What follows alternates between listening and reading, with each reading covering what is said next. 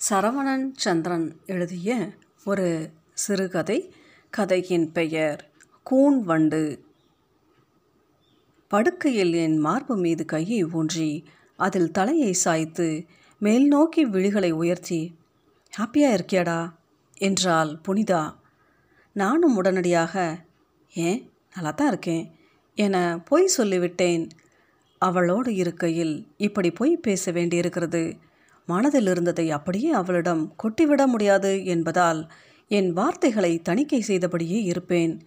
கையில் ஜெபமாலையை வைத்து மெதுவாக ஒவ்வொன்றாய் உருட்டுவதைப் போல வார்த்தைகளை பெரு விரலாலும் ஆட்காட்டி விரலாலும் தடவி தள்ளுவேன்.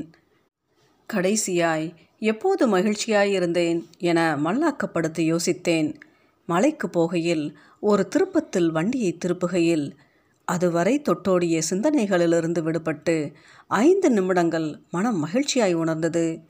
என்னை அறியாமல் விசிலடித்தேன். காரில் ஓடிக்கொண்டிருந்த பாடலில் மனம் ஒன்றியது. அந்த பாடல் புனிதாவோடு காதலில் தித்தித்து கொண்டிருந்த போது வெளியான படத்தில் வந்தது. அப்போது மனதில் உருவான குறுகுறுப்பு இன்னமும் மறையாமல் இருந்தது. எங்கே பதுங்கியிருந்தது அதுவரை?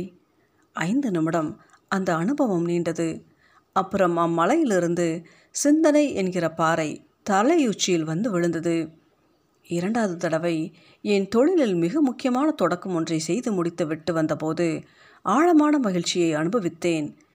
பெருமிதம் கூட கண்ணில் நீர் வர வைக்கும் என்பதை உணர்ந்தேன். நான்கு நிமிடங்கள் அப்படியே இருந்திருப்பேன். பின்னர் காரின் சக்கரத்திற்கு இணையான வேகத்தில் எண்ணங்கள் சுழன்றடைக்க தொடங்கின. இவை தவிர சமீப ஆண்டுகளில் நான் இவ்வளவு தித்திப்பான மகிழ்ச்சியில் திளைத்தது இல்லை. தென்னம்பிள்ளைகள் வைத்திருக்கிற பகுதியில் ஒரு வண்டு உண்டு. சிவப்பு கூன் வண்டு என அதை சொல்வார்கள். பார்ப்பதற்கு சின்ன கல் அளவிற்குத்தான் இருக்கும். ஆனால் அது ஒரு மரத்திற்குள் நுழைந்து விட்டால் உறுதியாய் நின்ற மரத்தை கூட அப்படியே இரண்டாய் குறித்தே அறுத்து போடும். அந்த வண்டேறிவிட்டால் மரத்தை பிழைத்து கிடந்தால் பார்க்கலாம் என்கிற கணக்கில் கைவிட்டுவிட வேண்டியது தான் இத்தனோண்டு வண்டு எம்மா பெரிய மரத்தையும் போட்டு சாய்ச்சிருது பாருங்க. எம்புட்டு சக்தி அதுக்கு என்றார் ஒருத்தர். எனக்கு புனிதாவை பற்றிய எண்ணங்கள் அந்த கூன் வண்டை போல. அதை நினைக்கத் தொடங்கிவிட்டால் வேறு எந்த வேலையிலும் கவனம் செலுத்த முடிவதில்லை அப்படியே அதை அந்தரத்தில் விட்டுவிட்டு நோய்மையாகி மனம் சோர்ந்து அடங்கிவிடும். ஆனாலும் அவளை குறித்த எண்ணம் என்கிற புலிவாளை என் மனம் சேர்த்து பிடித்திருக்கும். இந்த மகிழ்ச்சியற்ற என்னுடைய நிலை என் தொழிலிலும் எதிரொலித்தது. எப்போது வேண்டுமானாலும் பாத்திரம் உடையலாம் என்கிற நிலை இருந்ததால் அதை பாதுகாக்க வேண்டிய ஆர்வமே எழவில்லை. செயல்களில் சோர்வு பிள்ளைப்பூச்சியைப் போல சட்டையில் ஒட்டி கொண்டு வந்தது. எனக்கு பக்கத்து அலுவலகத்தில் பணிபுரிந்த புனிதாவிற்கும் எனக்கும் காதல் திருமணம். ஊர் உலகத்து எதிர்ப்புகளை எல்லாம் மீறி என் சொற்ப சம்பளத்தை நம்பி வந்தாள்.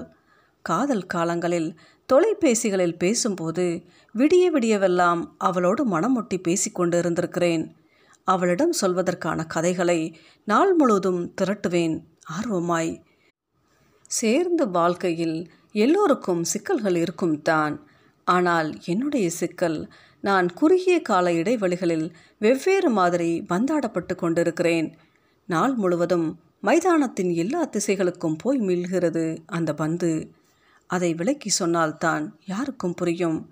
புனிதா எந்த நேரத்திலும் வெடிக்கப் போகிற அணுகுண்டை போல திடீரென மாறிவிட்டால் முன்பெல்லாம் அப்படி இருந்த நினைவே எனக்கு இல்லை. இப்போது தான். ஆனால் எப்போது மாறினால் என்று தெரியவில்லை. ஓலை வெடியாய் இருந்தாலே தெரித்து ஓடிவிடுவோம். அதுவும் தடித்த பச்சை நூல் சுற்றிய பெருங்காய டப்பா அளவில் இருக்கிற அணுகுண்டு. இந்த உதாரணத்தை விட வேறு ஒன்றும் சொல்ல முடியவில்லை. அவள் கண்களில் நீர்வழிய சிரிப்பால் அதை பார்த்து மகிழ்ந்து கொண்டிருக்கிற அடுத்த நொடி தேவையில்லாத ஒரு வார்த்தை சட்டனா அவளது மனநிலையை குலைத்து போட்டுவிடும். அடுத்த நொடி மலை உச்சியில் உக்கிரமாக நிற்பாள். அதனைத் தொடர்ந்து நீல் அழுகை. சில சமயம் அவளை கோபமாக நெருங்கி போகையில் பதிலுக்கு நகப்பிரண்டல்கள். அப்புறம் கையில் காலில் விழுந்து சமாதானம். பிறகு மீண்டும் கண்களில் நீர் வழிய சிரிப்பு. இந்த சங்கிலியை நாள் முழுக்க காந்தியின் ராட்டை போல கவனமாக சுற்றி கொண்டே இருக்க வேண்டும். அதில் திடீரென சிக்கல் வருகையில் மீண்டும் மலையுச்சி. பிறகு பாதாளம் நோக்கி நீர் அடித்து கொண்டு வந்து கடைசியில் காயலில் படகு ஓடுகிற அலையே இல்லாத பதத்திற்கு வந்துவிடும். இப்படி மாறி மாறி இருக்கும் நிச்சயமில்லாத தன்மை என்னை வாட்டி எடுத்தது. அடுத்த அரை மணி நேரத்தில் என்ன செய்வார்கள் என்பதை தெரியாத ஒருத்தருடன் எப்படி இணைந்து அமர்ந்திருப்பது? புனிதாவிடமிருந்து என்னை துண்டித்து கொண்டு ஓடிவிட எப்போதும் எத்தனிப்பேன்? அவளோடு இருக்கையில் அவள் முன்பு முன்னெடுத்த பழைய சண்டைகளை எண்ணியபடி இருப்பேன். அவள் அடுத்து மாறப்போகும் தருணத்தை உற்று நோக்கி கொண்டிருப்பேன். அதை பல சமயம் அடுத்து இதைத்தானே பண்ண போகிற என சொல்லி காட்டவும் செய்திருக்கிறேன். நான் சொன்ன மாதிரியே எல்லா சமயங்களிலும் அந்த சண்டை தொடங்கி இருக்கிறது. அப்படி கணிக்கிற விஷயத்தில் என்னையே மெச்சியும் கொள்வேன். அவளோடு இருக்கிற சமயங்களில் மட்டுமல்லாமல் பிற வேலைகள் செய்யும்போது கூட புனிதாவை எடை போட்டபடியே இருப்பேன். இந்த நேரத்தில் அவள் இருந்தால் இந்த இடத்தில் என்ன செய்திருப்பாள்? அதற்கு பின்னால் செயல்படுகிற அவளது உளநிலை என்ன? அவளது மாறுகிற மனநிலையை நூலைப் போல பிரித்து ஆராய்ந்து கொண்டிருப்பேன். அவள் முதல் கேள்வி கேட்கும்போதே இனிமே இந்த ஆர்டரில் கேட்டு கடைசி அங்கன தானே வந்து நிற்ப அதுக்கு நான் கடைசி கேள்விக்கு நேரடியாக பதில் சொல்லிடுறேன். என்பேன் உன்கிட்ட மனுஷங்க பேச முடியாது. வை ஃபோனை என் தப்பு. உன்கிட்ட வந்து மாட்டிக்கிட்டேன். சரியான சைக்கோ வளர்த்துருக்காங்க பாரு.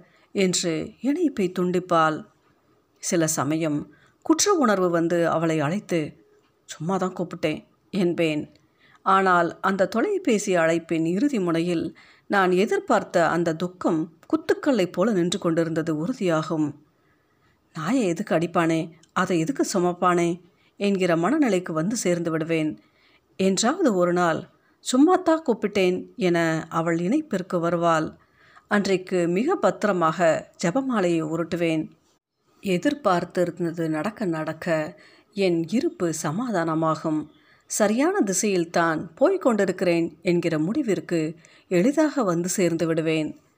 சமீபமாக அவளிடம் அவளது மாறுகிற மனநிலைகள் குறித்து ஆராய்ந்து எடை போட்டு சொல்லவும் தொடங்கினேன். உன் லெக்சரை விடுறியா நான் பைத்தியம் இல்லை. கடைசியாக அப்படி ஆக்கிடவும் செய்யாத. அதுதான் உன் திட்டமா? என்றால் அந்த சண்டை பிரிகிற எல்லை வரை போய் நிறுத்தியது. ஒரு கட்டத்தில் என்னுடைய எல்லா வார்த்தைகளையுமே திரியின் நுனி நெருப்பைப் போலவே மாறிவிட்டன. நேர்கோட்டில் செலுத்தும் பொருட்டிலான முயற்சிகளை எல்லாம் கைவிட்டு கையறு நிலையில் நின்றேன். நிதமும் கோவில்களில் போய் மனமுருக வேண்டிக் கொண்டு நின்றிருப்பேன். ஒன்று தெய்வம் திருத்த வேண்டும். இல்லையெனில் இவள் தெய்வமாக மாறி திருந்த வேண்டும். வேறு வழியே இல்லை. தப்பித்து எங்கும் ஓடிவிட முடியாத நிலையில் மீண்டும் மீண்டும் அந்த கூண்டிற்குள்ளேயே தஞ்சமடைகிற மாதிரித்தான் வாழ்க்கை. ஒரு தடவை உச்சகட்ட சண்டையில் என்னை அவதூறாக பேசிவிட்டால் அவள் வாயிலிருந்து அப்படியான வார்த்தைகள் வரலாமா? அவளை நெருங்கி கழுத்திற்கு பக்கத்தில் கையை வைத்தபோது மேசையில் இருக்கிற கத்தியை காட்டி குத்த வந்தாள். என்னைய நீ தான் டெம்ப்ட் பண்ணுற நான் அமைதியாக தான் இருக்கணும்னு நினைக்கிறேன். கயிறொன்றை கையில் வச்சுக்கிட்டு பொம்மை மாதிரி என்னை ஆட்டுற என்றால் சத்தமாக. சட்டென அமைதியாகிவிட்டேன். இன்னும் சில வார்த்தைகளை நான் விட்டிருந்தால் குத்தியே இருப்பாள். ஆனால் அதன் நுனியை விட அவள் வார்த்தைகள் என்னை அதிகமும் பதம் பார்த்தன. இனி ஒரு நிமிடம் கூட அவளோடு இருக்கக்கூடாது. என்ன வந்தாலும் பார்த்து கொள்ளலாம் என முடிவெடுத்து என்னுடைய பொருட்களை எடுத்துக்கொண்டு வீட்டிலிருந்து வெளியேறினேன். அப்போது வெளியே மழை தூறி கொண்டிருந்தது. கோபத்தில் என்னுடைய வங்கி அட்டையை தூக்கி எறிந்து விட்டு வந்திருந்தேன். எங்கே போவது? கிளம்பும்போது தப்பிவிட்ட ஆசுவாச உணர்வோடு தான் கிளம்பினேன். ஆனால் நடக்க நடக்க அனாதை போல உணர்ந்தேன். நாயகன் ஒருத்தன் அனாதையாய் உணர்ந்து பாடும் பாடலை என்னை அறியாமல் பாடினேன். மழை தூரலோடு சேர்ந்து வெறுமையும் அதன் இறுதியில் பரவுவதை உணர்ந்தேன். நாளையிலிருந்து எதை பற்றி கொள்வது என்கிற கேள்வி எழுந்தபோது எனக்கு அழுகை வந்தது. அவள் கல் நெஞ்சத்தோடு என்னை அழைக்காமல் அமர்ந்திருந்த காட்சியை யோசித்தேன். அவள் மீது திரட்டி எறிகிற அளவிற்கு வெறுப்பு மூண்டது. அந்த நேரத்தில் அவள் அழைத்து எங்கே இருக்க? என்றாள். நீ? என்றேன். உனக்கு பின்னால தான் என்றாள். காரில் ஏறியதும் அவளுமே அடக்க மாட்டாமல் அழத் தொடங்கினாள். ரொம்ப சாரி என்றாள். நான் அவளது மார்பில் முகம் புதைத்து அழுது முடித்த பின் இப்போ இப்படி அணைச்சிக்குவ? இன்னும் கொஞ்ச நேரத்தில் எப்படி வெடிக்க போகிறேன்னு யாருக்கு தெரியும்? நாயோட கண்ணையும் பேயோட கண்ணையும் ஒத்து பார்க்கக்கூடாதுன்னு சொல்லுவாங்க என்றேன். வெறி கொண்டு என்னை உதறியவள் உனக்கு எந்நேரமும் என்னை குறை சொல்லாட்டா அடங்காது. உங்ககிட்ட மாட்டிக்கிட்டு நான் சீரடிகிறேன் என் தலையே வெடிக்கிற மாதிரி இருக்கு என்றால் ஆழ்ந்த அமைதி என்கிற ஆயுதத்தை எடுத்து அந்த பயணத்தில் தப்பித்து வீடு வந்து சேர்ந்தேன். ஆனாலும் உள்ளுக்குள் அலையடித்து கொண்டு தான் இருந்தது. சில முறை சொல்ல முயன்று வாயை அடக்கியும் கொண்டேன். எதற்காக திரும்பி வந்தேன்? எந்த சூழ்நிலையிலும் நம்பி வந்த பொண்ணை கைவிட்டு விடக்கூடாதடா என அம்மா சொன்னது எனக்கு நினைவில் வந்தபோது சமாதானமாக இருந்தது. அதற்காக தங்க ஊசியை கொண்டு கண்ணை குத்தி கொள்ள வேண்டுமா? அவள் குறித்து அவளது நண்பர்களோடு அவளுக்கு தெரியாமல் பேசத் தொடங்கினேன். என்னை தவிர எல்லோரிடமுமே அவள் நன்றாக இருந்தால் தினமும் வர அரை மணி நேரம் பேசுகிறீங்க நாள் முழுக்க இருந்து பாருங்க தெரிச்சு ஓடிடுவீங்க என்றேன். அவளது தோழிகள் சிலரிடம் அங்கேயும் கோபதாபங்களை பிரயோகிக்கிறாள் தான் என்றாலும் யாரும் திரித்து ஓடிவிடவில்லை என்றே தெரிந்தது. அவர்களிடம் அவள் நன்றாக நடிக்க கற்றுக்கொண்டால் முந்தின நிமிடம் ஒருத்தரிடம் சிரித்து பேசி கொண்டிருந்து விட்டு அடுத்த நிமிடம் எப்படி என்னோடு கட்டி புரண்டு சண்டையிட்டு கொள்ள முடியும்? அவள் என்னிடம் மட்டுமே இந்த அதிகப்படியான இடத்தை எடுத்துக்கொள்கிறாள் என்பதை உணர்ந்தேன். அவளுடைய எல்லா மனநிலைகளையும் வேறு எங்கும் கொட்டாமல் குப்பை தொட்டியாய் என்னை மட்டுமே பயன்படுத்தி கொண்டிருக்கிறாள். அவள் எடுக்கிற வாந்திகளை எல்லாம் எதற்காக கையில் ஏந்த வேண்டும் என்றெல்லாம் நுணுக்கி நுணுக்கி யோசித்து ஒரு கட்டத்தில் நிலை கொள்ள முடியாத பதற்றத்திற்கு ஆட்பட்டேன். அப்படி ஒரு நாள் சிந்தித்து கொண்டிருந்த போது தொலைபேசியில் அழைத்து நான் மாலில் இருக்கேன். பேபி உனக்கு என்ன வேணும்? என்றால் பதிலுக்கு மரியாதை என்றபோது இணைப்பு துண்டிக்கப்பட்டது. எனக்கு நான் கேட்டது மறுக்கப்பட்ட பிறகு தர்காக்கள் சமாதிகள் யோகா நவீன சாமியார்கள் என தேடி தேடி அலையத் தொடங்கினேன்.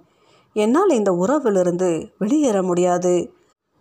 குதிரைக்கு சேனம் அது ஒத்துக்கொண்டு படுத்த போதே அடிக்கப்பட்டுவிடும். இனி அது சரக் சரக்கென சத்தத்தோடு தான் ஓட வேண்டும். எப்படி என்னை இதற்கு தோதாய் தகவமைத்துக் கொள்வது என்கிற சிந்தனை மட்டும் நொடி முல்லை போல என்னை விடாமல் குத்தி கொண்டிருந்தது. இதிலிருந்து வெளியேற என்னை ஒப்பு கொடுத்து யார் தாழ் பணியவும் தயாராகவே இருந்தேன். இதையெல்லாம் அவளையும் செய்ய சொல்லி வலியுறுத்திய போது புனிதா எனக்கு எதுக்கு அது? நீ எங்கே போனாலும் யார்கிட்டையாச்சும் வம்பு வளர்த்து செருப்படி வாங்கிடுவ பார்த்துக்கிட்டே இரு என்றாள். ஆசிரமம் ஒன்றிற்கு விரைந்து அமைதியாய் தியானத்தில் அமர்ந்து பார்த்தேன். மூன்று நிமிடங்களுக்கு மேல் தாக்கு பிடிக்க முடியவில்லை. சோழிகளை கையில் போட்டு குலுக்குவதைப் போல உள்ளுக்குள் செய்து கொண்டிருக்கிறேன் என்பது கண்மூடி அமர்ந்திருந்தாலும் எனக்கு தெரியுமே எதனோடும் ஒட்ட முடியவில்லை என்பதால் கடவுள் நம்பிக்கையிலிருந்தே வெளியேறி விடலாமா என்று கூட யோசித்தேன். ஒரு நாள் போதையில் என் கைபேசியில் வைத்திருந்த சாமியார் ஒருத்தர் படத்தின் மீது காரி எச்சில் உமிழ்ந்தேன். பிறகு என் நிலைமையை மனதிற்குள் தொகுத்து எண்ணி மன்னிப்பும் கேட்டேன். அமைதி ஒன்று மட்டுமே. என்னுடைய கடைசி பிரம்மாஸ்திரம் என்கிற நிலைக்கு கடைசியில் வந்து நின்றேன். ஆனால் அதற்கும் அவளிடம் அனுமதி மறுக்கப்பட்டது. எந்த நேரமும் ஒரு உறவில் ஒருத்தர் கான்ஷியஸோடவே எப்படி இருக்கிறது? என்னை குறுகுறுன்னு கண்காணிச்சிட்டே இருக்க நீ. உனக்கு நான் பைத்தியம்னு உலகத்துக்கு சொல்லணும். நீ நல்லவனு நம்ப வைக்கணும். அதுதான் உன் குறி. அதை நோக்கித்தான் நீ என்னை நகர்த்துற. என ஆரம்பமான சண்டை கடைசியில் என்னுடைய பெற்றோரை அவதூறாக பேசுவதில் வந்து நின்றது. செல்ஃபோனை தரையில் போட்டு உடைத்தால் உன்னை விட்டு ஒரு நாள் போக போகிறேன் நீ பிச்சை எடுக்கிற காட்சியை நான் பார்க்கத்தானே போகிறேன் நீ ஆடுற ஆட்டத்துக்கெல்லாம் கடவுள் கூலியை கொடுப்பாரு. உன்னையெல்லாம் நம்பி வந்தேன் பாரு. என்னைய செருப்பு கலட்டி அடிக்கணும். கெட் லாஸ்ட் சரியான தேவடியா பையன். ஒரு நிமிஷம் கூட நிம்மதியாக இருக்க விட மாட்டேங்கிறான். செத்து தொலைய மாட்டேங்கிறான். வண்டு மாதிரி மண்டக்குள்ளே எந்நேரமும் நொய் நொயின்னு சரியான சைக்கோ என்று சொல்லிவிட்டு செருப்பை எடுத்து தலையில் அடித்து கொண்டால் கதவை சாத்தி விட்டு வெளியே வந்தேன். இனி ஒருபோதும் திரும்புவதில்லை என முடிவெடுத்து திட்டமிட்டு என் பொருட்கள் ஒவ்வொன்றாக எடுத்து வைத்தேன். தண்ணீர் குடிக்க போனபோது கிடைத்த இடைவெளியில் பார்த்தேன். அசந்து தூங்கிக் கொண்டிருந்தாள். ஏதாவது கடிதம் எழுதி வைக்கலாமா என யோசித்தேன். என்ன எழுதுவது? தெரியாமல் செய்கிறவர்களுக்கு உணர்த்தலாம். அறிந்தே செய்தவளிடம் எத்தனை தடவை சொல்வது? எத்தனை தடவை சொன்னாலும்? மறந்துவிட்டேன் என்று பொய் சொல்கிறாள். எதுவுமே நடக்காதது மாதிரி அப்போது அவள் சிரிக்கையில் எனக்கு வெறுப்பு மண்டி கொண்டு வரும். சுவருக்காவது காது இருக்கும். இவளுக்கெல்லாம் தூக்கம் எப்படி வருகிறது? வெளியேறி நண்பன் ஒருத்தன் இருக்கிற தேயிலை தோட்டத்திற்கு கிளம்பினேன். எப்போது திரும்புவேன் என்பது அப்போது எனக்கே தெரியவில்லை. போகிற வழியில் நெஞ்சடைத்து செத்தால் கூட தேவலை. நெஞ்சு வழியில் காரை கொண்டு போய் எதிரில் வருகிற வண்டியில் விடுவதைப் போல கற்பனை செய்து பார்த்தேன். வண்டியில் என்ன பாடல் ஒலிக்கிறது என்பதை தெரியாத கூர்மையான சிந்தனையிலேயே தார் சாலையில் பயணம் செய்தேன். என்னுடைய நண்பனுக்கு எங்கள் இருவரையுமே தெரியும். அவனுடைய சமாதானங்கள் எதுவுமே செல்லுபடியாகவில்லை. வாழ்ந்து பார்க்குறவங்களுக்கு தானே அதோட வழி தெரியும். சும்மா நாலாவது பெக்கில் ஏதாச்சும் அட்வைஸ் பண்ண தோணத்தான் செய்யும். அடுத்த நிமிஷம் உன் பொண்டாட்டி என்ன செய்வான்னு தெரியாமல் வாழ்ந்து பாரு தெரியும் என அவனிடம் முகம் வெட்டினேன். கையில் ஓஷோ எழுதிய தம்மபதம் என்கிற புத்தகத்தை எடுத்துக்கொண்டு தொலைபேசியை அணைத்துவிட்டு அந்த மலை உச்சியை நோக்கி நடந்தேன். தேயிலை தூர்களை ஆட்டி பார்த்தேன். ஒரு முறை மின்சார வாரியத்தில் பணியில் இருந்த நண்பர் ஒருத்தர் தேயிலை தூரை காய வைத்து பாடம் பண்ணி மேசை மேடையாக தந்திருந்தார். மேலே கண்ணாடி பொருத்தப்பட்டு அவ்வளவு உறுதியாய் இருந்தது. அது தேயிலை மரமாக வேண்டியது தான் அதை இப்படி அடக்கி நுணுக்கி செடியாக வைத்திருக்கிறார்கள். தலையில் என் நேரம் வெட்டுப்பட்டு கொண்டே இருந்தாலும் இப்படி வாழ்நாள் முழுக்க குட்டையாகத்தான் என யோசித்தபடி அந்த மேட்டில் அமர்ந்து புத்தகத்தை படிக்கத் தொடங்கினேன். இதை ஒரு பழைய புத்தகக் கடையில் வாங்கினேன். அர்த்தம் புரியாவிட்டாலும் இதை படிக்கையில் ஏதோ ஆசுவாசம். ஆனால் முதல் ஐந்து பக்கங்களை கூட என்னால் தாண்ட முடியவில்லை. மறுபடி மறுபடி நுழைந்தும் வெளியே தள்ளியது என்னை. அதில் உள்ள எண்ணங்களை அடக்குவது தூய மனம் என்ற வார்த்தைகள் எல்லாம் அவ்வப்போது என்னை சுழன்றடித்தன. அந்த முறையும் என்னால் அந்த புத்தகத்தினுள் நுழைய முடியவில்லை. புனிதா என்னை தேடிக்கொண்டிருப்பாள் என்கிற எண்ணம் வந்தபோதே அவள் என்னை கத்தியால் குத்த வந்த காட்சி தெரிந்தது. என்னை காரி உமிழ்ந்துவிட்டு தலையில் மடார் மடார் என அடித்து கொண்ட சத்தமும் காதுக்குள் கேட்டது. தூரத்தில் நான் அமர்ந்த தேயிலை தூரையை கவனித்து கொண்டிருந்த போது என் பின்னால் காலடி சத்தம் கேட்டது. எங்களுடைய பங்களாவில் வேலை பார்க்கும் சமையல்காரர் சிவமணி வந்து நின்றார். ஒரு குழந்தையாய் பாவித்து எனக்கு கால் அழுத்தியெல்லாம் போன தடவை தூங்க வைத்தார். சீக்கிரம் கிளம்புங்க எஜமா அந்த உர குடவனுக்கு போயிடலாம். இன்னும் அஞ்சு நிமிஷத்தில் மழை அடித்து ஊத்த போகுது. இது கூட தெரியலையே உங்களுக்கு என்றார். மூத்தவரான அவருடைய இருப்பு அந்த நேரத்தில் எனக்கு தேவையானதாகவும் இருந்தது. துடித்து சிரிக்கிற கண்களை என்னை நோக்கி குவித்து மலையில் கடல் கொந்தளிக்குது போல என்றார் கிளம்பும் முன்னர். சிவமணி சொன்ன மாதிரியே வானத்தை கருமேகங்கள் மூடி அடர் மழை அடித்து பெய்யத் தொடங்கியது. அதனுடன் இணைந்து குளிரும் எடுத்துக்கொண்டது மழை அதுவரை இருந்த வெளிச்சத்தை தன் தும்பிக்கையால் உறிஞ்சி எடுத்து விட்டதைப் போல இருந்தது. சிவமணி சில குச்சிகளை எடுத்து வந்து மூட்டம் போட்டார். சாக்கு மூட்டைக்கு அடியில் ஒளித்து வைத்திருந்த ரம் பாட்டிலை எடுத்து எஜமா இதையெல்லாம் குடிப்பீங்களான்னு தெரியாது. அத்துவான சரக்கு இது என்றார். பாட்டிலை கையை நீட்டி வாங்கி கொண்டபோது சிவமணி கீழே கிடந்த தமிழர்களை நசுக்கி சரிப்படுத்தி மழை தண்ணீரில் கழுவி கொண்டு வந்து கொடுத்துவிட்டு நம்மளை இந்த தண்ணி மாதிரி நினச்சிக்கணும். கிடைக்கிற பாத்திரத்தில் மனசுக்கு நிறவாக நிறைஞ்சிடணும். காட்டாராத்தான் இருப்பேன்னு அடம் பிடிக்கக்கூடாது சில நேரங்களில் சாக்கடையாக கூட வாழ்க்கை ஓட வச்சிரும் என்றார். வேக வேகமாக இரண்டு சுற்றுகள் குடித்த பிறகும் நெஞ்சில் இருந்த பாரம் விலகவில்லை. எனக்கு நடுவே குத்த வைத்து ஆடும் தீச்சுவாலையையே உற்று பார்த்து கொண்டிருந்தேன். எஜமா எதையாச்சும் ஊரில் விட்டுட்டு வந்துட்டீங்களா? தொலைஞ்சிரும்னு பயப்படுறீங்களா? என்றார். பதில் சொல்லாமல் தீச்சுவாலையிலிருந்து கண்களை அகற்றி சிவமணியையே உற்று பார்த்தேன். மழையை கூட உங்களால் ரசிக்க முடியல. என் நேரமும் எதையாச்சும் போட்டு உழட்டிக்கிட்டே இருக்கக்கூடாது எஜமா. மழை மாதிரி இருந்துட்டு போகணும். அந்தந்த நேரத்து வானத்துக்கு தகுந்த மாதிரி என்றார். பகலில் நண்பனுடன் பேசிக்கொண்டிருந்ததை கேட்டிருப்பாரோ என சந்தேகம் வந்து அவரையே மோப்பம் பிடிக்கிற பாவனையில் பார்த்தேன். அவர் மிக இயல்பாய் தன்னுடைய ஓட்டைப்பல்லை காட்டி சிரித்துவிட்டு என்னை எழுந்து பங்களாவிற்கு வர சொன்னார். என் மனதில் இருந்த பாரம் அப்போது வற்றியதைப் போல இருந்தது. சிவமணி மீது மரியாதை கூட எனக்குள் முளைவிட்டது. அவரிடம் அனுமதி கேட்காமலேயே உச்சி ஒன்றிற்கு அருகே இருந்த சமதளம் ஒன்றை கடக்கையில் கையை பிடித்து கொண்டேன். உச்சி என்றாலே அங்கே சமதளம் என ஒன்று இருக்கத்தானே செய்யும். எஜமா இப்போ இந்த மலையிலிருந்து விழுந்து சாக மாட்டேங்கிறதுக்கு உங்களால் உத்தரவாதம் கொடுக்க முடியுமா? நாங்கள்லாம் யானை புலியோட கடந்து வாழ்கிறவங்க அடுத்த செகண்டு என்ன நடக்கும்னே தெரியாத வாழ்க்கை. இப்போ நான் இருக்கேன் பாருங்க அதுதான் நெசம் என்றார். நான் யோசனையுடன் நிமிர்ந்து பார்த்தேன். மத்தியானத்திலிருந்து எஜமான பார்க்குறேன். சில நேரங்களில் கடவுள் யாரையாச்சும் அனுப்பி நினைச்சதை சொல்ல வைப்பாருன்னு சொல்லும். எங்கள் அம்மா இந்த தடவை கூலிக்காரனை அனுப்பியிருக்காருன்னு நினச்சிக்க வேண்டியது தான் என் பிள்ளை மாதிரி நினச்சி சொல்கிறேன் எனக்கு மனசே கேட்கல. ஏதோ பாறாங்கல் உன்னை தலையில் தூக்கிக்கிட்டு உட்காந்துருக்கீங்க சனியனை எதுக்கு என் நேரமும் சுமந்துக்கிட்டு உட்காந்துருக்கீங்க மழையே வேண்டாம்னு உருட்டி விட்ட கல் தானே அது? என்றார். என்னிடம்தான் பிரச்சனையா? என பொத்தாம் பொதுவாக அவருக்கு கேட்காமல் இருளை நோக்கி கேட்டேன். பொதுவாக சொல்கிறேன் இந்த இருட்டு இருக்குது பாருங்க அது பாட்டுக்கு இருக்கும். ஆனால் மனசில் பயம் வந்துருச்சுன்னு வைங்க. இந்த இருட்டில் மனசு பயப்படுறதுக்கு எதையாச்சும் காரணம் ஒன்று தேடிக்கிட்டே இருக்கும். ஒரே இடத்துல நிற்கிற பாறை கூட யானையாக தெரியும். இன்றைக்கி பயந்த இடத்துல காலையில் வந்து நின்று பாருங்க நம்ம மண்டையிலேயே மடார்னு போட்டுக்கணும் போல இருக்கும் என்று சொல்லிவிட்டு எழுந்தவர் அந்த புத்தகத்தை கையில் வாங்கி பங்களா முகப்பு ஒளியில் காட்டி கூர்ந்து பார்த்துவிட்டு படத்தில் இருக்கிற ஆள் தங்க புஷ்பம் சாப்பிட்ட மாதிரி அம்சமாக இருக்காரு என்றார்.